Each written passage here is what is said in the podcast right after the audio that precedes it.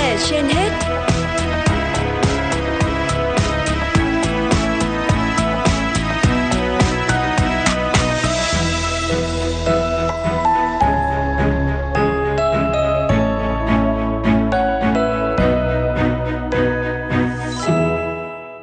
Thưa quý vị và các bạn, Phương Nga cùng Võ Nam xin kính chào quý thính giả đang theo dõi chương trình Sức khỏe trên hết của Đài Phát thanh Truyền hình Hà Nội. Thưa quý vị và các bạn, do dịch COVID-19 và tình trạng thiếu các loại vaccine trong chương trình tiêm chủng mở rộng khiến tỷ lệ tiêm chủng mở rộng trong năm vừa qua xuống thấp.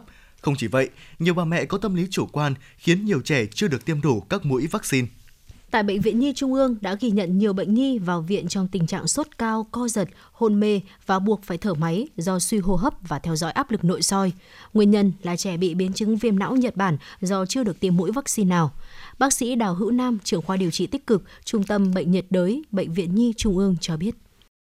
Chúng tôi phải đặt cái ờ, theo dõi áp lực nội soi liên tục và uh, điều trị đến hôm nay thì tình trạng của cháu thì đã ổn định hơn nhưng cháu phải mở khí quản Ờ, và thở qua cái canuin đồng thời là chân tay vẫn còn yếu. Có một số cháu thì tiêm ờ, ba mũi cơ bản ờ, hơn một hơn một tuổi thì bắt đầu tiêm và sau đó một tuần tiêm một lần và sau một năm nhắc lại. Với cháu hầu hết thì tiêm được ba mũi cơ bản. Sau đó là 3 đến 5 năm sau là phải nhắc lại một lần nhưng hầu hết các cháu là không tiêm nhắc lại. Viêm não Nhật Bản là một trong những bệnh truyền nhiễm để lại di chứng nguy hiểm nặng nề nhưng đã có vaccine phòng bệnh trong chương trình tiêm chủng mở rộng. Trong năm 2022, tỷ lệ tiêm 8 loại vaccine trong chương trình tiêm chủng mở rộng tại Hà Nội giảm hơn so với mọi năm. Trong đó, vaccine phòng sởi, ho gà, bạch hầu và ho gà giảm nhiều nhất. Qua phân tích cho thấy có hai nguyên nhân, nguồn lực y tế tập trung vào chống dịch và tiêm vaccine phòng COVID-19 nên tiêm chủng thường xuyên bị ảnh hưởng nhiều. Nhiều cha mẹ có tâm lý chủ quan không cho con tiêm vaccine đúng lịch và các mũi nhắc lại. Bác sĩ Đào Hữu Thân, trưởng khoa phòng chống bệnh truyền nhiễm, Trung tâm Kiểm soát Dịch bệnh Hà Nội cho biết. Cũng có thể là một phần là do một số bộ phận cái cha mẹ là ờ, ngại đưa con đi tiêm nên dẫn đến cái lịch tiêm của con nó chậm à, có một số thì là có cái tâm lý chủ quan. Tức là hiện nay thì là sau nhiều năm tiêm chủng thì các cái bệnh trong tiêm chủng mở rộng như là lao sởi rồi là bạch hầu gan bại liệt thì nó giảm. Cho nên các mẹ là uh, chủ quan nghĩ rằng là con mình là không bị cái bệnh ấy nữa. Lý giải thêm về tỷ lệ tiêm chủng mở rộng giảm, bà Bùi Thanh Hà, phụ trách trạm y tế phường Quỳnh Mai, quận Hai Bà Trưng và bà Lê Minh Hằng, trưởng trạm y tế phường Bạch Đằng, quận Hai Bà Trưng, Hà Nội cho biết.